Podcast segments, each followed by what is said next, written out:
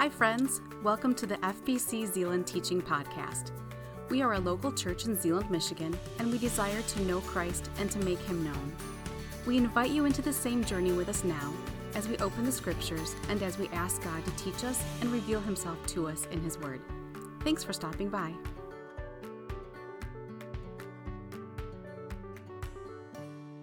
Amen. Good morning, everybody. Great to be with you this morning as we study together. Uh, before we uh, open to Ephesians chapter 4, uh, I, you can begin turning there if you want. There's three things I want to bring to mention and just bring to prayer um, for this morning as well. Um, the, f- the first two are, are ways that we can rejoice with those who rejoice. The last one is one that we can pray and we can weep with those who weep. So we're going to start with the rejoicing here. Um, a couple weeks ago, it was about two weeks ago, I got a text message from one of our missionary partners. His name is Dale Stewart. He lives out in Montana with his family. And um, he sent me a text on that day and he said, uh, oh man, I just lost it. Uh, he sent me a text that day and he said, Jeremy, I wanted to let you know some of you may know this already, uh, but for those of you who don't, that we just got done with court and it's official. We've adopted a new son, Kenny Dale Stewart, whom they've been fostering for some time.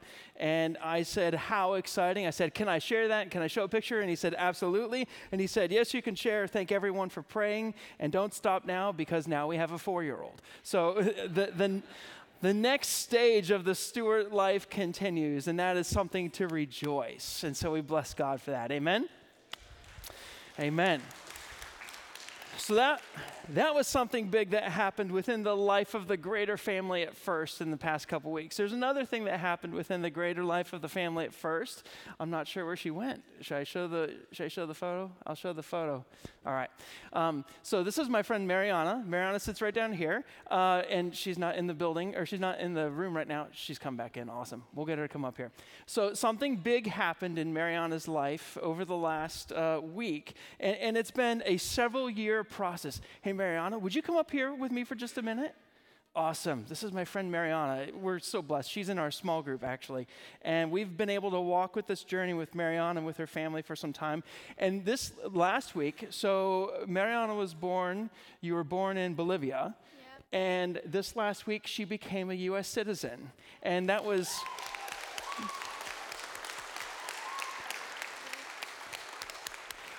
Which is so super exciting because it's been a several year journey. And um, Ken and Jackie, your parents, are just awesome, awesome people.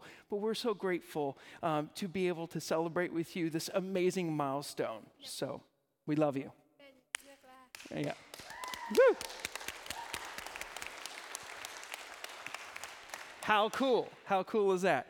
Uh, so, two really big things to rejoice with those who rejoice. Um, now we also get to weep with those who weep. Um, and so many of you probably have, have uh, followed some news for the last day and see some of, seen some of the various reports coming out of the various terror attacks going on in Israel. And so I want to just, um, Psalm 122, it's one of the Psalms of Ascent, says to pray for the peace of Jerusalem.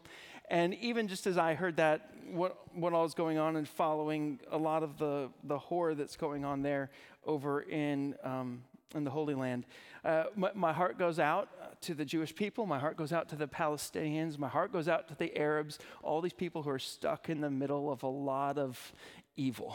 And so I, I ask that we would take a moment right now just to pray and to, to mourn and to weep and ask for God's peace to be present in and amidst the people uh, in Israel and the surrounding area. So, would you join me in prayer this morning? Father, there is so much that we have to be thankful for. We thank, we're thankful, God, for Kenny's adoption, and I know what a long process that has been for the Stewarts these last years. And God, give them strength as they now parent a four year old. Uh, while they're parenting pros, God, give them energy beyond what they can even imagine.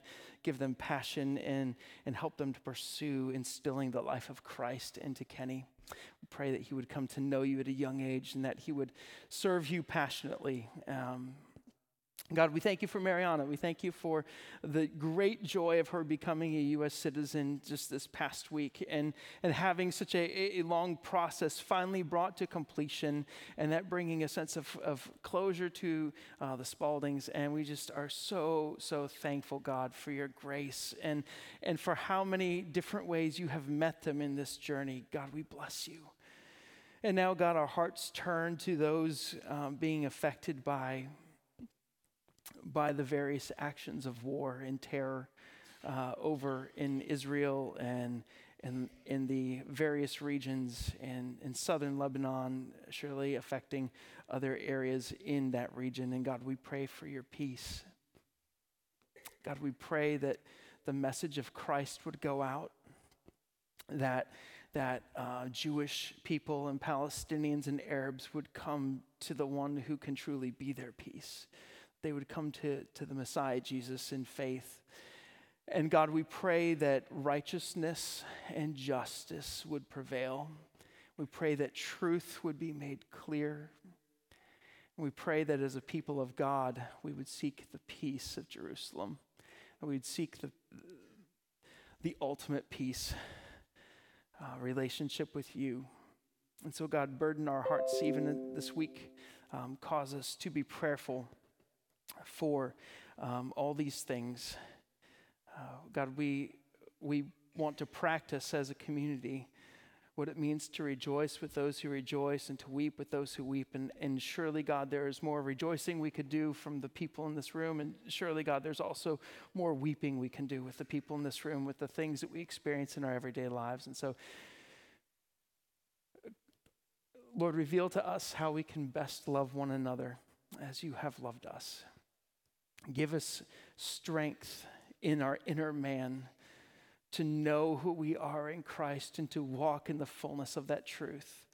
Lord, um, teach us what it means to, um, to, to know that we're loved beyond a shadow of a doubt and, and to know that we can walk in the love that Christ has given us today. It's in Jesus' name we pray. Together we say, Amen. I invite you to turn in your Bibles to Ephesians chapter 4. Ephesians chapter 4. If you need a Bible, we've got Bibles at the back. There's also uh, Bibles in the pews in front of you. If you're using one of the Pew Bibles, it's going to be page 1037 this morning. 1037. We've been in uh, the midst of a series talking about different facets of the church. And week by week, there's more. Like, I, I come back into my study on Monday and I go, there's so much more that could be said. Uh, but we're taking different snippets, different glances of, of how the church is described within the New Testament, the role of the church we talked about back, back in Matthew is, is to be God's witnesses for the kingdom here on earth. Like, like to, to be God's image bearers, to, to, to be God's um, representatives so that when people see us, they see and they experience the amazing gift of grace. Um, Jesus says uh, in, in the beginning of the gospel, not the gospel, but the book of Acts, he says, You will be my witnesses, he tells his disciples, the church. He says, You will be my witnesses to take my message through Judea, Samaria, and to the uttermost parts of the world. So, so we have an, a, an important and a and a intentional, purposeful calling from God to be people who make disciples and who are witnesses for Christ in the world. And so we looked at that. Uh, we've looked at a couple of other things. What, what does it mean to have the whole gospel applied to our life? We, we looked, uh, began looking in the book of Ephesians and what we studied last week in particular was two prayers that Paul has for the church. Uh, the first one was to be strengthened with power in the inner man through the Holy Spirit, that the Messiah might dwell in our hearts through faith. And we also studied the prayer that we would be able to know the knowledge of God which leads to fullness of God. This is what he says in um, Ephesians 3, verse 19 that we would know the Messiah's love that surpasses knowledge, so that you may be filled with the fullness of God. Fullness is God's intention. God, God wants the church, He wants His people to walk in the fullness of Him, who fills everything in every way. And the question is, is what does fullness look like? Um, another word that you could maybe use to describe fullness is the word maturity. Um, earlier this week, as I was putting together all my slides, I defined maturity as this way Maturity is being who God wants me to be in the power of the Holy Spirit. That's the way I define maturity. I was listening to a, a, pastor I enjoyed listening to yesterday, and, and he said it this way, and I, I really liked it, so I'll add this to it. Uh, maturity is the overflow of intimacy with God. In other words, one way to mark our maturity in our Christian walk is to say, Where is my intimacy with God at today? Because the Christian life is meant to be an overflow of what we experience every day with God and every day with one another. We're in a series on the church, and for the church to be mature, for the church to grow up into every way in Christ, it means that each one of us has an intentional pursuit of the God who has loved us, saved us, and redeemed us. Uh, the, the God who comes to take habitation within us, who dwells in us. We looked at that word a couple of weeks ago, where, where the Apostle Paul uses the word for the Holy of Holies to describe the church. You are the naos of God, he says in Ephesians chapter 2 and following. And so, what's our purpose? Like, like why are we here? Well, m- maturity is one of the ways that we could describe that. And, and this comes in verse 13. And we'll read the whole passage in just a minute. But verse 13 says, Until we all reach unity in the faith, this is of chapter 4 in the book of Ephesians, and, and, um, and in the knowledge of God's Son, growing into a mature man with a stature measured by Christ's fullness.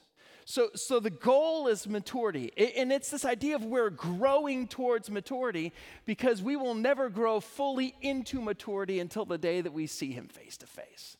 So, maturity is our goal, and it's being who God wants us to be. It's this intimate walk with God in the power of the Holy Spirit. And then we also have this practice of ministry, because we're going to be called to ministry in Ephesians chapter 4. And we'll look at this today. And ministry is this ministry is the process of serving people, or loving people, or being a minister of, of and to people in the power of the Holy Spirit. And so we're going to look at what that looks like within the church as we study the Ekklesia today. Um, Ephesians chapter 4, though, I'd like to read the first 16 verses, if we could, together. And I invite you to stand with me in body or in spirit for the reading of God's word. Paul says in Ephesians chapter 4, Therefore I, the prisoner for the Lord, urge you to walk worthy of the calling you have received, with all humility and gentleness with patience, accepting one another in love, diligently keeping the unity of the Spirit with the peace that binds us. There is one body and one Spirit, just as you were called to one hope at your calling one Lord, one faith, one baptism, one God and Father of all, who is above all and through all and in all. Now, grace was given to each one of us according to the measure of the Messiah's gift. For it says, When he ascended on high, he took prisoners into captivity, he gave gifts to his people. But what does he ascended mean except that he descended to the lower parts of the earth? The one who descended is also the one who ascended far above all the heavens that he might fill all things. And he personally gave some to be apostles, some prophets, some evangelists, some pastors and teachers for the training of the saints in the work of ministry to build up the body of Christ until we all reach unity in the faith and in the knowledge of God's Son, growing into a mature man with a stature measured by Christ's fullness. Then we will no longer be little children, tossed by the waves and blown around by every wind of teaching, by human cunning, with cleverness and the techniques of deceit. But speaking the truth in love, let us grow in every way into Him who is the head, Christ. From him, the whole body, fitted and knit together by every supporting ligament, promotes the growth of the body for building up itself in love by the proper working of each individual part. Pray with me, please. Father, I pray that you would lead and guide us, that you would teach us through your word today. We thank you, Holy Spirit, for being our teacher. We thank you for the truth of God and the words of God that help give us wisdom and direction in the midst of a dark and broken world. We pray this in the name of the one who is above all and in all and fills all things in every way, the one who is worthy of all of our heart's devotion and worship, our Messiah, Jesus. Amen. Please be seated. So, Paul starts off talking about this, this aspect of growing into maturity in ministry. And, and he begins these first couple things. I mean, notice what he says first. He says, Therefore, I, the prisoner for the Lord. You know, he's literally a prisoner when he writes this. He's not just hyperbolically saying that. This is one of Paul's prison letters. He's writing this from prisoner, but he's saying, I'm a prisoner and I'm here because of the Lord, and I'm here because of what I've stood for because of the Lord. He says, Therefore, I, prisoner for the Lord. As he's writing from jail, he says, I urge you to walk worthy of the calling you have received. For three chapters, Paul has spent a lot of time trying to build up a proper identity of who these believers are. He, he said that, that, they're, um, that they're loved. He has said that they're saints. He said that God has made them alive. He said that they are one in the Messiah, both Jew and Gentile, brought underneath uh, the Lord, the Messiah, Jesus. And he says to them, I want to urge you. In, in other words, I want you to do it now he says. I want you to walk worthy of the calling that you have received. The, the, the, calling to be who God desires them to be in their communities.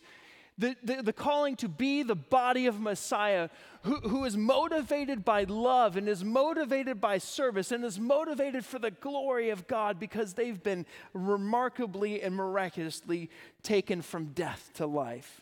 And he says, I want you to walk worthy of the calling. I, want the actual practical outworkings of all your life how you think, how you speak, how you interact with one another, how you interact with the world. I want you to walk in a manner that is worthy, a, a manner that is suitable, a, a manner that, that makes sense given who you are now in the Messiah Jesus and he gives five different um, characteristics, or, or, or maybe we could call them five different attitudes of what it means to walk in Messiah, what, it means to have the Christ life living through you.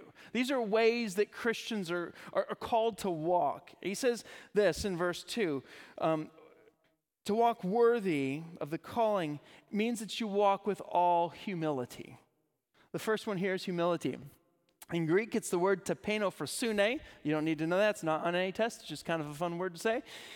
The idea of humility means to be conscious of your own unworthiness, right? It, it, it means that you know who you are and you know who God is because humility is always, it, it's always measured by Christ. It's not measured by my neighbor or my sister or my friend. It's not like, oh, yeah, well, I, am just, I'm better than them, you know? It, it's, it, or I'm worse than them. It, it's looking at your life measured against the Messiah Jesus. And it's this idea of you know that without him, you're unworthy. And it's this idea of not thinking less about yourself, because that's the other side. Sometimes we, we take the uh, extra super humble um, perspective and we begin to think less about ourselves. No, humility is not thinking less about yourself, it's thinking rightly about ourselves. It, it's having a measured perspective on who we are, who God is, and what that means. Now, um, for, for us today, it, the interesting thing is that this was not a. Um, this was not a virtue or this was not a quality that was um, upheld by the ancient uh, citizen um, in, in Rome at that time. Uh, humility was not something that you'd go, oh, they're so humble they'd be like, Why are you so humble? What, what, what the actual ancient Roman people um, valued more than humility was they valued having a great heartedness of thinking, like, This is who I am. This is, did you see what I did? Did you see what I can do? No, the, the call for the believer is a very different walk. It's a call to humility. And when you think of humility, think of what Paul says in Philippians chapter 2. He says, Have this same mind in you when you look at Christ Jesus, he says, who did not consider himself um, to be equal with God, but, but, but he came down and, and, he made himself nothing. He took on the nature of a servant, being made in human likeness. He, he stepped down. The God of heaven and earth, the creator of all things, stepped down. When you think of humility and you think of what that means for the believer, it means that we, we this is who you are in Christ. And the way that you're called, the way that I'm called then to walk in humility is to say, This is my status, but here, how can I serve? Because it's not about me, it's about God. And it's about how do I serve God within a culture where everybody's clamoring for the top of the ladder. Humility is the absolute antithesis of, of pride. It, it, it, it knocks down self and it picks up a towel and it picks up a basin and it says, How can I love you today? Humility, one of these descriptors of the Christ life, one of these practices of the Christ life, or these attitudes of the Christ life. Another attitude that's listed here is with all humility and gentleness. Prautes in Greek, gentleness, uh, it can be defined as humility. It can, it's similar to that word, but it carries this idea of being God controlled in all actions. One writer put it this way he, Aristotle said it, it's the mean or the average between being too angry and never being angry at all. Another writer said that a person who is gentle is the one who has every instinct, every passion, every motion of his mind and heart and tongue and desire under perfect control. Think about that under perfect control. The only way to have that is to be God controlled in all actions. Uh, this is a fruit of walking with God. This is, a, this is a practice of a person walking in the Spirit. Gentleness is not weakness. Gentleness knows when and how to stand for truth and how to stand for people rightly. It, it knows how to be angry at the right things at the right time and how to not be angry at the wrong things at the right time. At the wrong time. I think I said that right it, it's this idea of being God controlled in all our actions.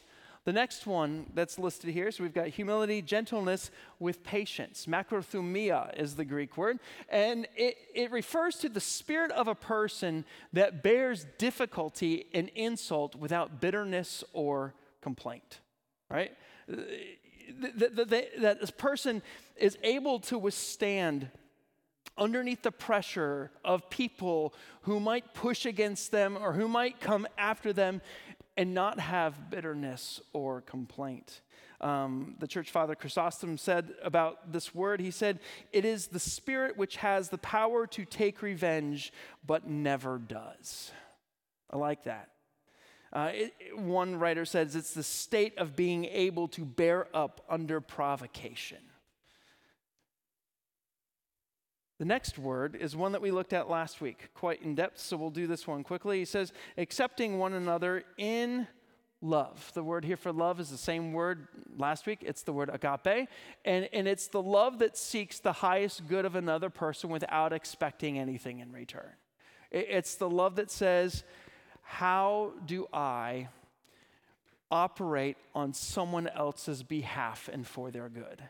By the way, love is not always easy. In fact, many times it's not. And, and, sometimes seeking another person's good is not something that always feels good. Like, like if you're a parent and you need to um, help your child understand something, it means that you might have to come to them in love and you might have to give some corrective words. Or you might have a friend that has hurt you, and the way that you need to love that friend is you need to love them with speaking truth. Now, now the, the spirit filled person who loves does not do it in order to get right or to get even or, or anything like that. They do it because they desire God to bring redemption to that relationship, to that actual walking out. But love is a, is a hard thing because it often calls us to a whole nother realm of selflessness right? Uh, the, the last characteristic or the attitude of a person uh, who is walking in the Spirit here, that's listed in the first couple verses, is this word for peace. The word here for peace is the word eirene. And he actually says it this way in verse 3 of Ephesians 4. He says, diligently keeping the unity of the Spirit with the peace that binds us. So, so he's pulling in here that peace actually becomes a byproduct of being unified by the Spirit. This idea of eirene means to have a right relationship between man and man, or woman and woman, or man and woman, however that is. Uh, right relationship between two people based upon a relationship that's right between God and man. So when you think of peace, it's not the absence of conflict, it's actually having harmony or having shalom, is the Hebrew word, uh, which means wholeness within personal relationships because you've experienced that in your relationship with God. Um, how are these virtues possible within a community of diverse people? Right? That, that's who Paul's writing to. He's writing to Jews and Gentiles who have been saved and redeemed by Christ, and they've been brought together into one family. And so they have different backgrounds, they have different experiences. And he's saying, here's what the content of your walk should look like. It should be characterized by these important things. And there's only one way to experience this kind of harmony. And we see this in verse 3 diligently keeping the unity of the Spirit with the bond of peace.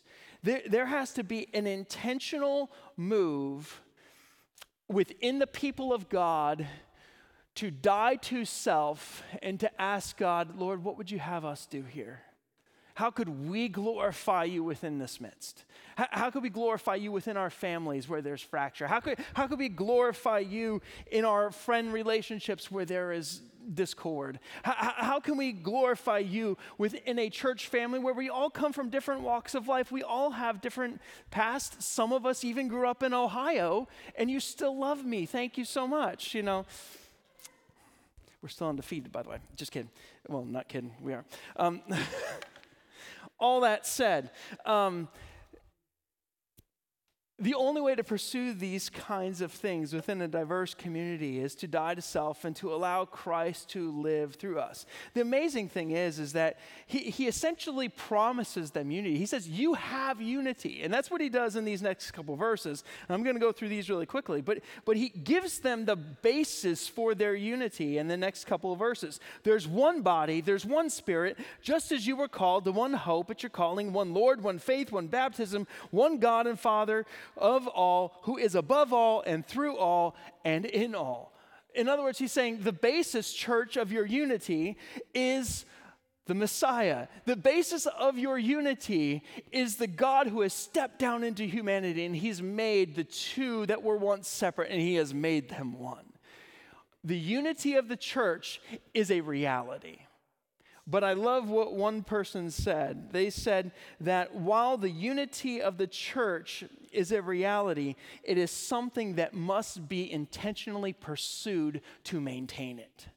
Our unity is founded in the Messiah.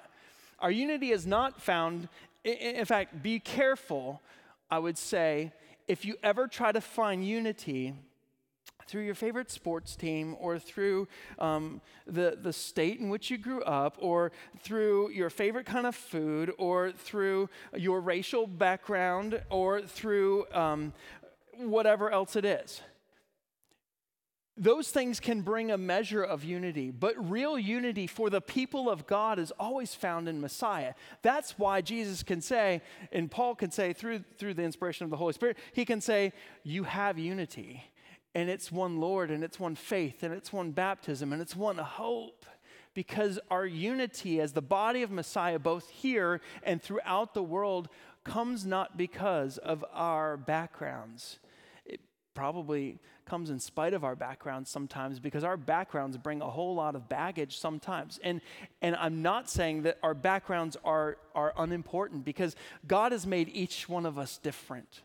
One of the amazing experiences in my life, I've told you this before, was traveling overseas to North Africa a few years ago and, and, finding such unity and harmony within a group of believers who literally came from probably 15 to 20 different nations and countries, different languages, different ethnic backgrounds. They were all there for the same reason.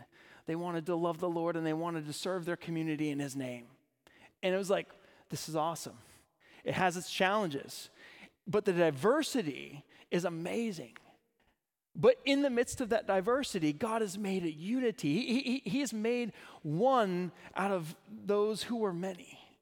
And, and he's saying here, keep at it, diligently pursue the unity of the Spirit with the peace that binds us. Because unity doesn't get maintained, it's not maintained by setting it on a back burner. It's maintained by saying, here's what matters most. Here's what God has done to reconcile you and I and to bring us into a family. So he goes through these next couple verses the one Lord, the one faith, the one baptism. And, and, he says in verse 7 Now grace was given to each of us according to the measure of the Messiah's gift. For it says, When he ascended on high, he took prisoners into captivity, he gave gifts to people. If you go to Psalm 68, you don't need to go there now, you'll find out that he's quoting from Psalm 68. I think it's verse 18. Um, and there it says in the Hebrew, it says that, that, that the, the God who is above all, the God who is sovereign, the God who is exalted and Lord, that he received gifts from people. Uh, here, Paul is taking that and he's twisting that and he's saying, here, the, the Messiah gives gifts to people. And you might ask, well, why is the Messiah giving gifts to people? He goes into this um, next couple of verses talking about what Jesus did to come down to heaven and earth in order to, to redeem and to fill all things. And then we see that he gives gifts for a reason in verse 11 it says that, and he personally gave, this is the work of the Messiah on our behalf, he personally gave some to be apostles, some prophets, some evangelists, some pastors, and teachers. Now, when we look at those different kinds of groups there, we find that they're very important to the beginning of the church. Uh, a couple weeks ago, we looked at Christ Jesus being the cornerstone, and, and, he is the stone from which everything else is set. And then the, uh, that the apostles and the prophets are built on the foundation of Christ, the cornerstone. Um, so he mentions a couple of very important offices, especially for the early church here. The, the apostles were people who had um, who were used to help establish the foundation of the church in the New Testament time. They, they were authoritative throughout the church in their work. Um, in 1 Corinthians 9, Paul says of apostles that he, he says, Am I not an apostle? Am I not a witness to the Messiah Jesus? Am I not a witness to his resurrection? So there seems to be one of the qualifications of an apostle, someone who has seen the Lord and someone who has seen the resurrection. And the reason for that is because the apostles become very important, not just for the church in Jerusalem, but for the church throughout the whole first century there to establish some, some foundations upon which it would be laid.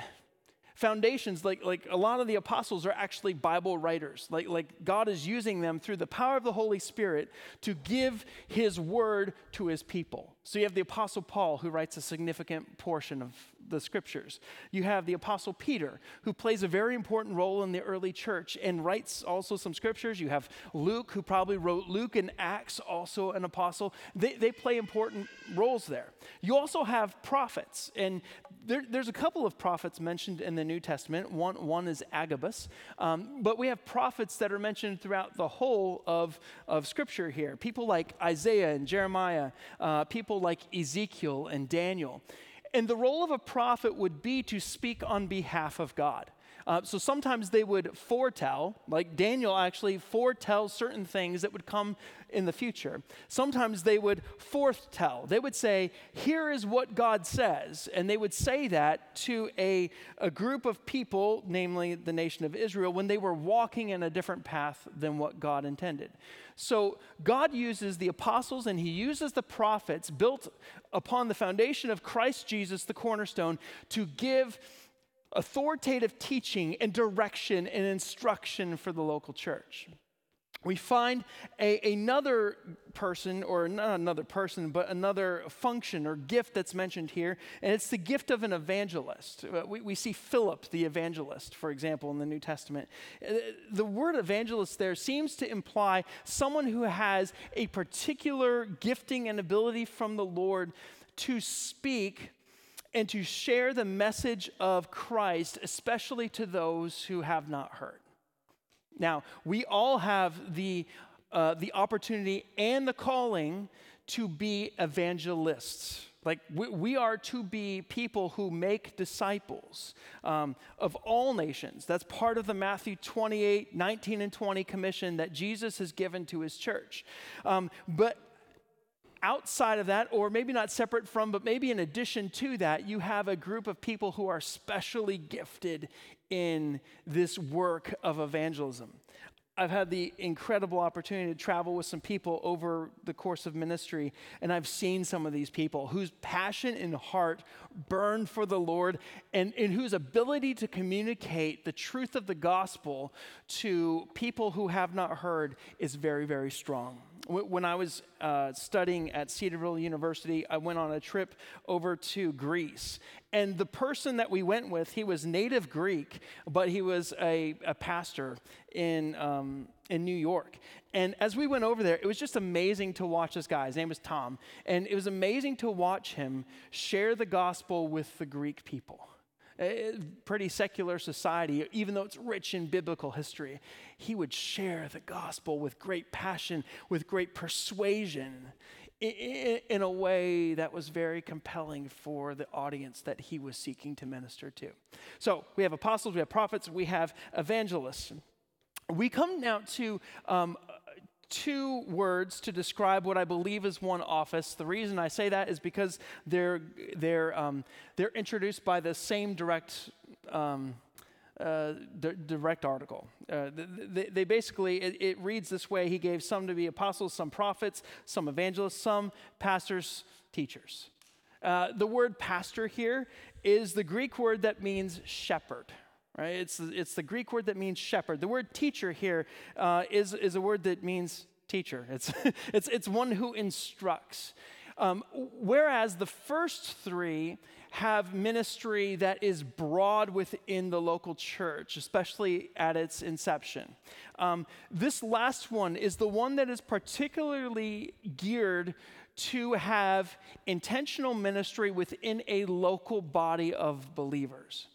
I, I, think I shared this a couple weeks ago. There's many times, like I think 115 times, that the word church is mentioned in the New Testament. And it's something like a 90, 90 of those times, um, it is referring specifically to a local church, not, not the church at large, but the church at Philippi or the church at Thessaloniki or the, the church at Athens. Um, and, and, this would be the function of a man who would step into a ministry or a group of men that would step into a ministry to shepherd. And you think shepherd, think of um, guard and protect was one of the roles of shepherds in ancient times. Um, to feed and to care for would be another one. And, and then tied to this is the idea of teacher. And, and you might even think about it this way the idea of shepherd has a very relational component to it. Uh, shepherd are people, shepherds are people who get down and dirty with the sheep. They're, they're people who, you get a sheep that's stuck in a, in a rock or whatever like that, you're gonna go and you're gonna free them, you're gonna pick them up. Teaching, though, is also like a, a nice balance to this function. Wh- whereas the shepherd is highly relational and engaged in protection, the, the teacher role of this comes in and through the teaching, they provide instruction for then how people are to walk in accordance with what God has said. Um, so, this role, it says that he gave some. The Lord gave some to be apostles, prophets, evangelists, some pastors, teachers. Why does he give these people within the local church? Verse 12. For the training of the saints in the work of ministry to build up the body of Christ. So the, the reason the, the reason or the function of a shepherd is to equip the saints to be usable in ministry in order to build up the kingdom. What does this mean? It means that one of the roles as a pastor that I have is to help equip you to be engaged in ministry to build up the body of Messiah. That's one of the primary roles. And one of the primary roles happens through relationship, but it also happens through right instruction.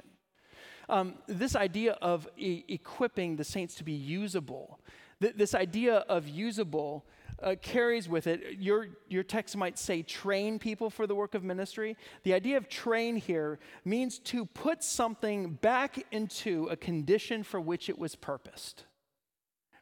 This is almost like a restorative type ministry. Um, it, it, it's one who helps people see that's, that's, that's, that, that's, that's a lie. Don't believe that lie. Here's the truth so that you can walk in the truth and is engaged with teaching. I think one of the reasons why these are, are tied together is because the way to best equip someone the way to best help people to be strong is to help them know who they are in Christ, to help them understand and to, to begin to live in the power of God's Spirit, and, and to help them begin to see the lies and the choices that they make that, that are not in keeping with what God desires for them. Like, um, he says it this way in the text. He says, Until we all reach unity in the faith and the knowledge of God's Son, this is verse 13, growing into a mature man with a stature measured by Christ's fullness, he says, Then we will no longer be little children tossed by the waves and blown around by every wind of teaching. So, even at the point in which Paul is writing this, he recognizes that there's a whole lot of deceptive things that are coming into the church. And one of the functions of a pastor teacher is to walk with people and to exercise the gift God has given them in such a way that when they see winds of teaching that are not true, that are in error, that, that are techniques of deceit by human cunning with cleverness and the techniques of deceit, that, that one of the functions of the pastor would be to help speak the truth in love that they might be rightly trained up in ministry. I, I this is one of those things that is um, an incredible privilege and it's also incredibly humbling because even as I look at that job description for a pastor, I go, You want me to do that, God? I, don't, I don't know if you've ever thought, like, God, you want me to, to, to step into that? Again, the only way we can step into the gifts that God has given to us to minister is in the power of the Holy Spirit. It's only through yieldedness to Christ that any fruit of lasting value endures. The pastor's job here to equip the saints to be usable, to, to have everything rightly set, to build up the kingdom of God. What that also means, this is jumping back to um, verse 12, is that the work of ministry is something not just for clergy, it's something for us all. It's something for us all. In fact, to equip people for the work of ministry. We are all called to be involved in the work of ministry to build up the body of Christ. This is a, this is a photo of, of a boxer at rest. And I showed this to you because Paul uses the building metaphor, and we've talked about that. But he uses a second metaphor here, and it's the metaphor of the body. The, the ancient Greeks, the ancient Romans, they, they had statues everywhere of, of different um, people of different bodies, uh, including this bronze statue. Uh, and so they, they're very aware of what a body is. I imagine we are too. But when we think about the body, sometimes we don't make that tied to the church. Sometimes the way that we practically live as Christians, we say, I'm a follower of Christ, and now I'm just going to go over here and I'm going to do my own thing. What Paul is calling the people to is he says, I want you to be involved in the body life. I, I, I, want you to be involved be, because whereas one person has this gift, another person has this gift, and God purposes all of these gifts to build up the body so that they may express and live out the fullness of God in every way within the context of where they live and they work and they play. So, when we separate ourselves from the life of the community, we're actually robbing the community of something that it desperately needs to grow up into the fullness of Messiah. It's kind of convicting for myself, right? Because there's a whole lot of reasons why we might separate ourselves from the body. Um, and, th- there's a whole lot of reasons why you may be attached to the body. And, and the right reason to be attached to the body is number one, because God has made all believers a part of one body. The second reason why it's really important is because it's within that body life context that God is glorified and that the world sees there is something different about those people. It's a whole lot easier to get along in harmony when it's just me, myself, and I. like, I can pursue what I want when I'm off doing my own thing. But when I bring my life into the community of people, it means God is asking something from me. And it begins with those qualities of humility and gentleness and patience, because where those are lived out is within the, is within the context of people because that's where those are tested, right? It's one thing for me or for you to be like, yeah, I've, I've got this all together. I can go do my own thing. And then I reach a point and I'm like, well, that's all there is to that.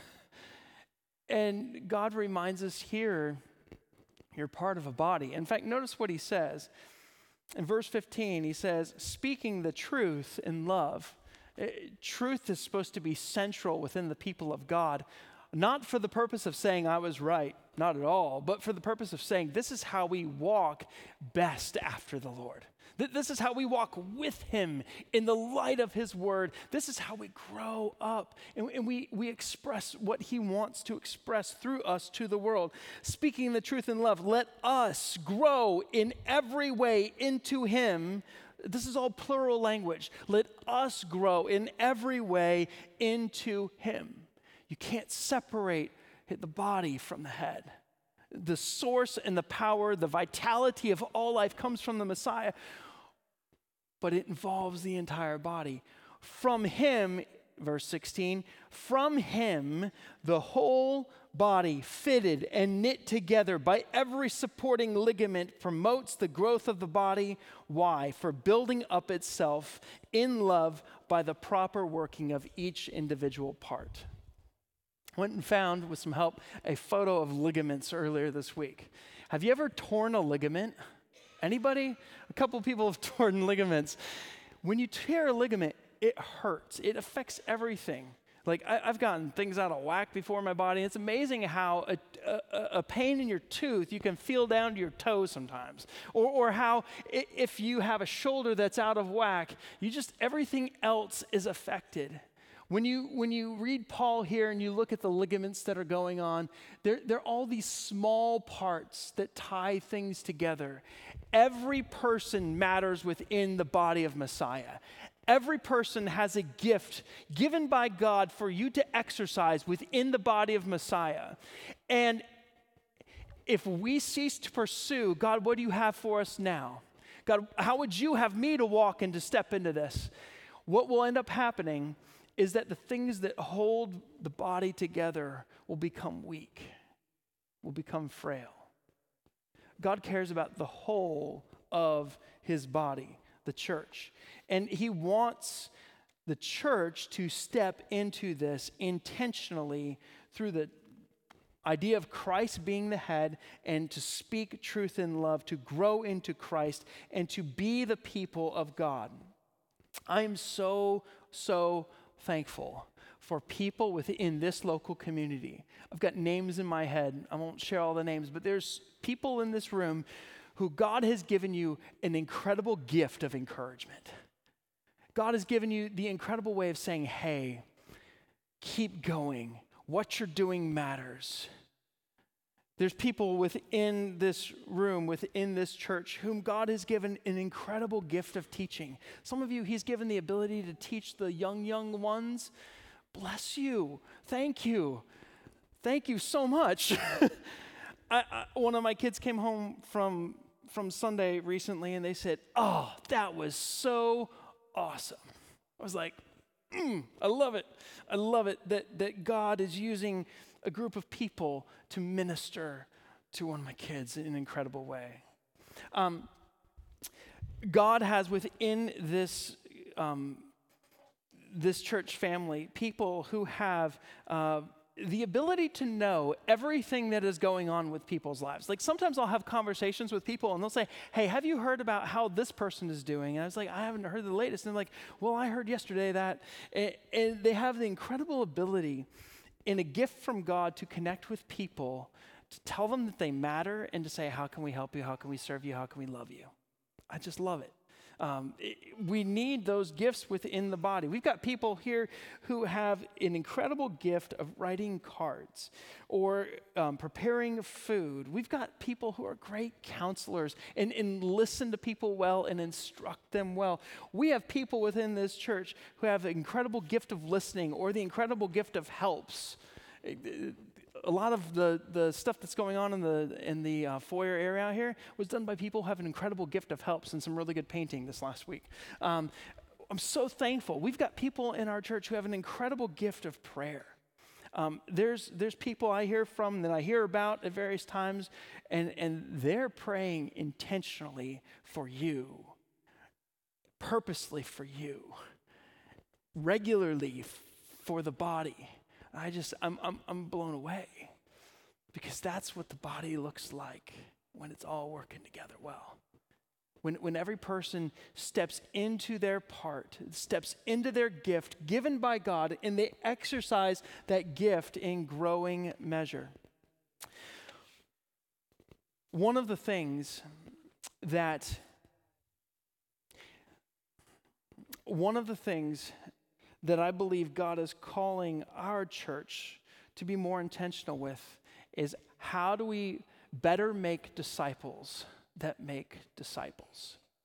Um, one of the gifts given in some of the passages that speak about leadership is is or uh, the gifts the passages that speak about spiritual gifts one of the gifts is leadership in there one of the things our elders have been wrestling with and, and are making some moves to, to be very intentional with is to, to begin a process of strategic envisioning. And in other words, to, to begin a process by which we paint a clearer picture for our church community what God would have us be and do to make disciples of all nations. And, and so um, over the past several months, our elder team has been praying and talking about this because we want to sharpen our focus in our mission to know Christ and to make disciples. So, so one of the things that we are doing as leadership this fall, th- this is where part of our gift is exercised, is, is to seek to sharpen our focus in how we as a church fulfill the Great Commission.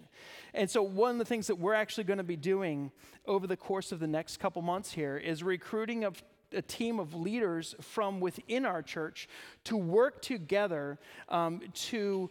Um, to paint a clear and vivid picture of ministry for us going forward. We're going to be doing some very intentional work beginning in January, February, and March with this team uh, we're actually going to be using uh, in partnering with a ministry called the Malphurs Group to help us with this process. Um, but one of the things I'm super excited about for the future of our church is to see how God takes all of us and how he raises up from within this church body people to minister on behalf of the gospel to one another and to our community and to our world. We believe God wants so much more from us, and we want to sharpen that focus. Um, so, one of the ways you could pray for us as we enter into this week with our elder meeting is you can be praying that God would give us unity and focus and clarity on selecting this team of people who help give us this, um, who will help work together with this process, but that you'd also pray for our church because I believe God is, God is preparing our hearts for the next phase of ministry to our world. But we're all in this together because we're all a part of Christ's body, the church. And we together are the expression of the one who fills all things in every way. As we close, I want to ask you two questions. First one is this Are you connected to the body? Are you active in the body? If you're not, um, what I encourage you to do is ask God, God, how would you have me partner in ministry within this local church. Be open for whatever God says. Sometimes throughout the course of time, our, our roles change. It, there was once a time in which I said, I will never be a speaker. You're like, please bring it to an end. You speak too much. Um, God, God reorients our gifts sometimes. Ask God, God, where would you have me to be a part in this local community for your glory and for the building up of the saints? Secondly, I'd like to ask you we talked about five different attitudes at the beginning. As you go back this week and you, you, you read about those attitudes again, those attitudes that stem and come from the Christ life, Christ living in and through you. Ask God to challenge your heart where your heart is at with those attitudes. God, where, where am I at with regard to humility and gentleness, patience, loving one another and accepting them in love, bearing with people in love, and, and with this walk of peace? Think on those things this week. Ask God to teach you and lead and guide you. Pray with me, please, as we close. Father, we thank you for today. We thank you for your, the gift of your Son to this world. And God, I thank you that we can stand and we can sit in your presence and that we can be reminded of the goodness and the hope that Jesus brings to our lives today. We bless you, Lord God. It's because of you that we are here. It's because of you that we live and we move and we have power and strength for the world in which we live. And God, we, we ask that you would lead and guide us by your Spirit, that the fullness of Christ might be seen in and through us in every way. We pray. In Jesus' name, amen.